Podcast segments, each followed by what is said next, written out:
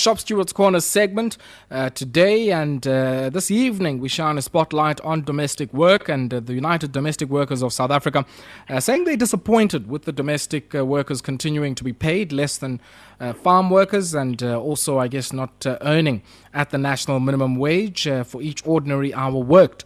Now, Pinky Mashiane, who is the president of the United Domestic Workers of South Africa, joins me now on the line.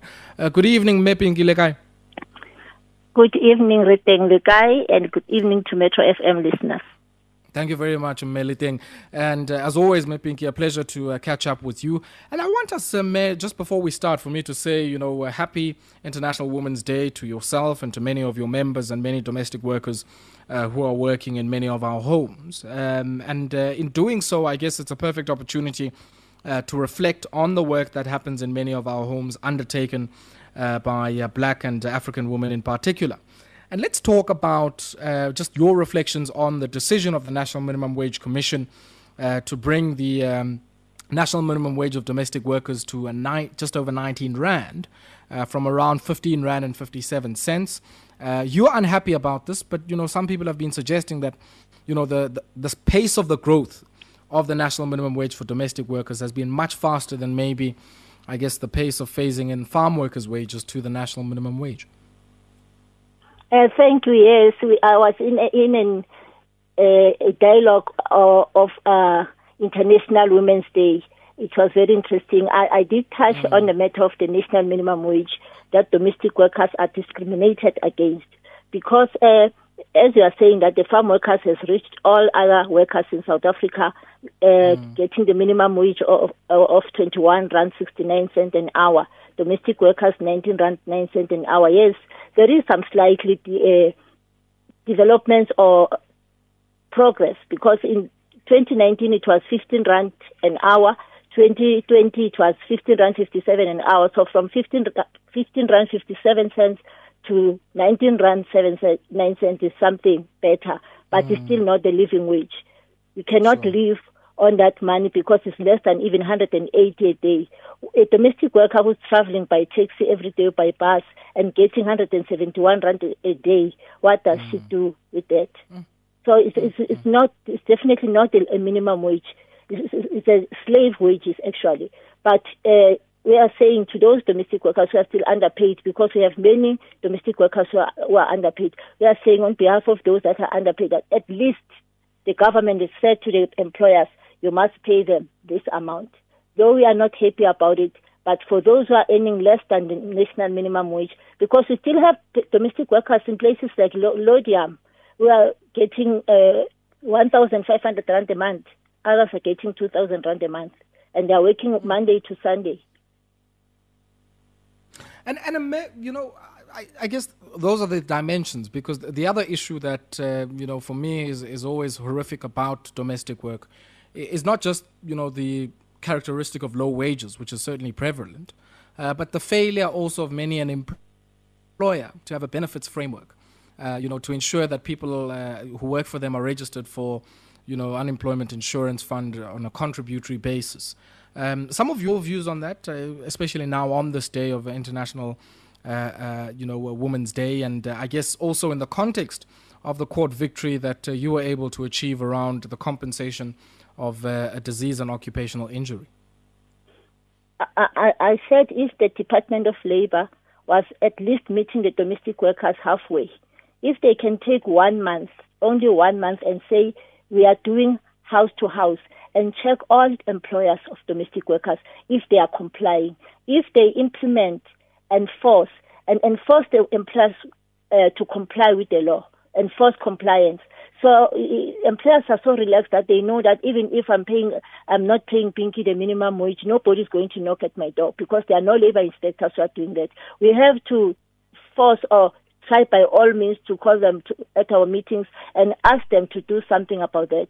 So far, they've been calling employers and speaking with them over the phone. But what we are asking the government to do for domestic workers, because it has mm. good laws in, in black and white, if they can implement and enforce those laws and go house to house, just for one month, that can make a difference. And even the employers that are visited by labor inspectors will phone their cousins and their sisters and say, hey, here in Pretoria or here in Cape Town, the, the labor department inspectors were doing house to house and checking mm. if you are complying with the law. So that's very important. If the Department of Labor was doing their job, really they, that could have made this difference, a big difference to domestic workers.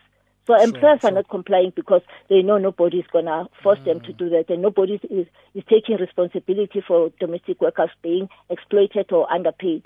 Yes, the victory sure. of COIDA, yes, the case of Maria Mahlangu that has started in 2013.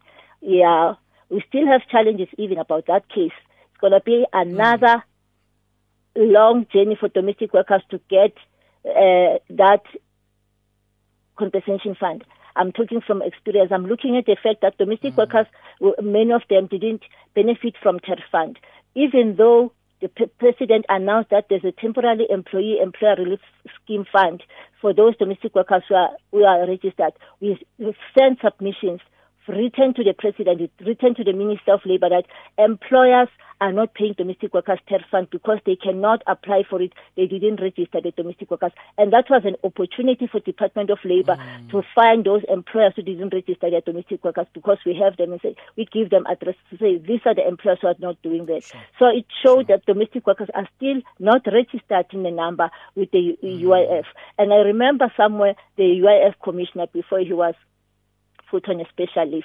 Uh, he, he said 190,000 domestic workers are registered with the UIF.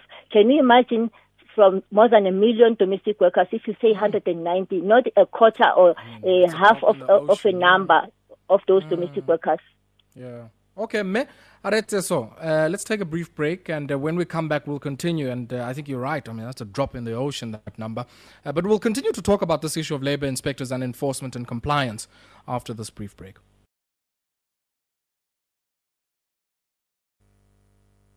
22 minutes it is after 8 p.m. It's uh, the Shop Stewards Corner here on Metro FM Talk. I'm in conversation with the president of the United Domestic Workers of South Africa, Mepinki Mashiane, and uh, we're talking about the national minimum wage and uh, its treatment of uh, domestic workers and uh, issues of contributory insurance to the UIF, TERS.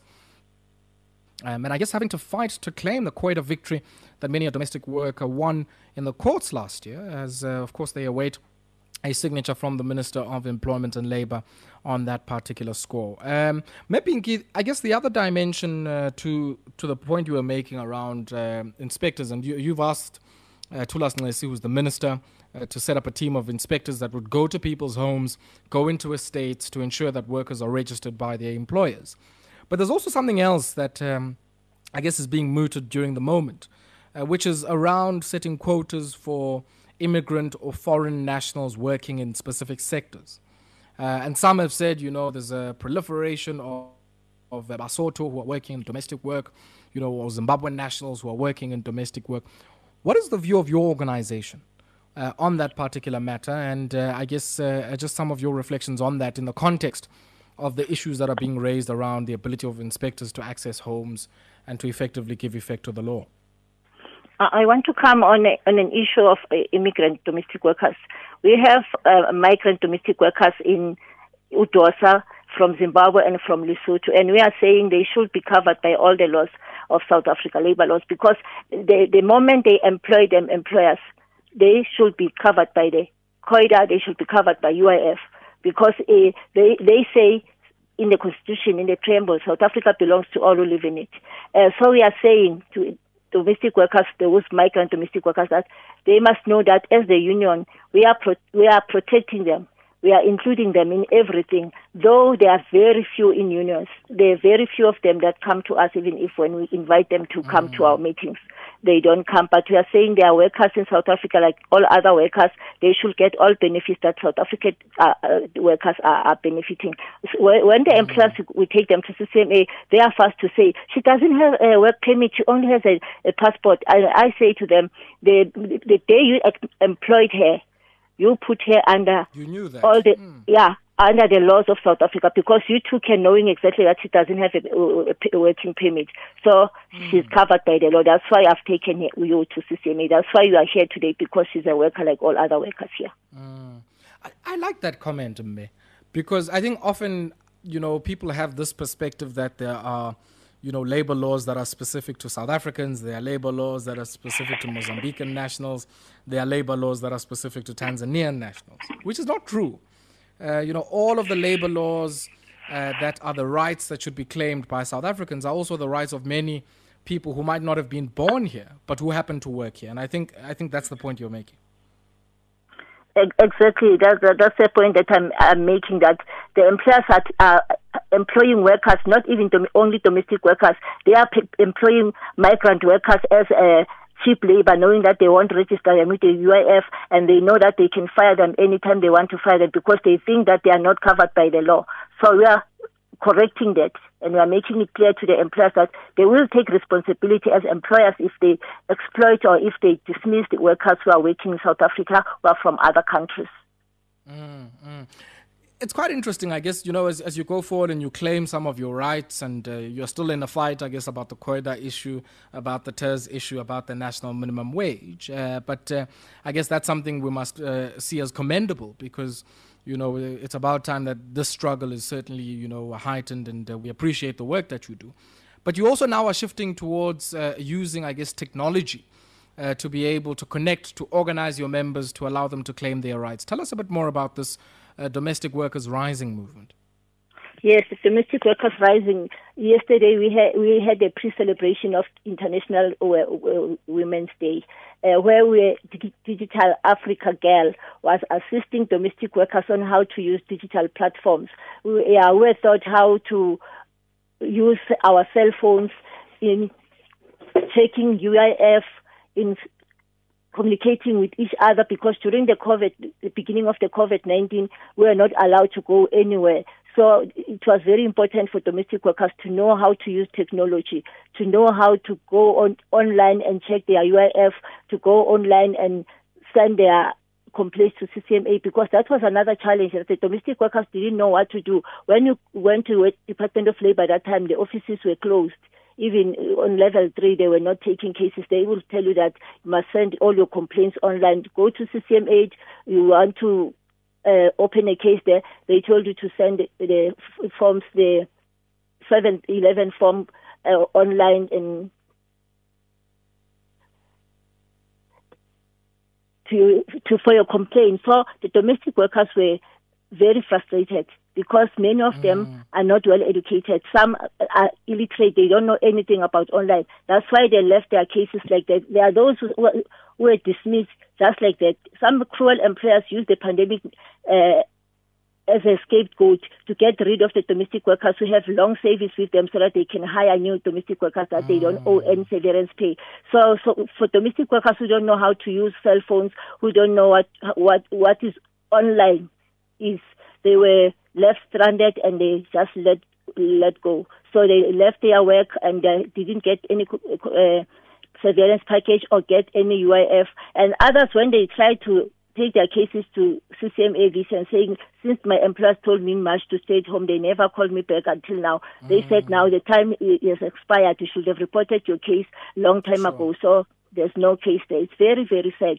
So mm. uh, the digital campaign is very, very important for domestic workers to know how to use their cell phones, how to organize, because Digital Girl Africa was showing us how to get uh, through the, the links, how to get uh, the information about UIF, the information about employers, domestic workers can uh, communicate with Department of Labor using their cell phone, can check their UIF status using their cell phone, can communicate with employers uh, with the cell phone. It's very, very uh, uh, important that, and we are appreciating them. But we need more, more workshops so that, and more mm. training so that we can take this to other domestic workers, even reach those in rural areas where we'll have sure. to start from A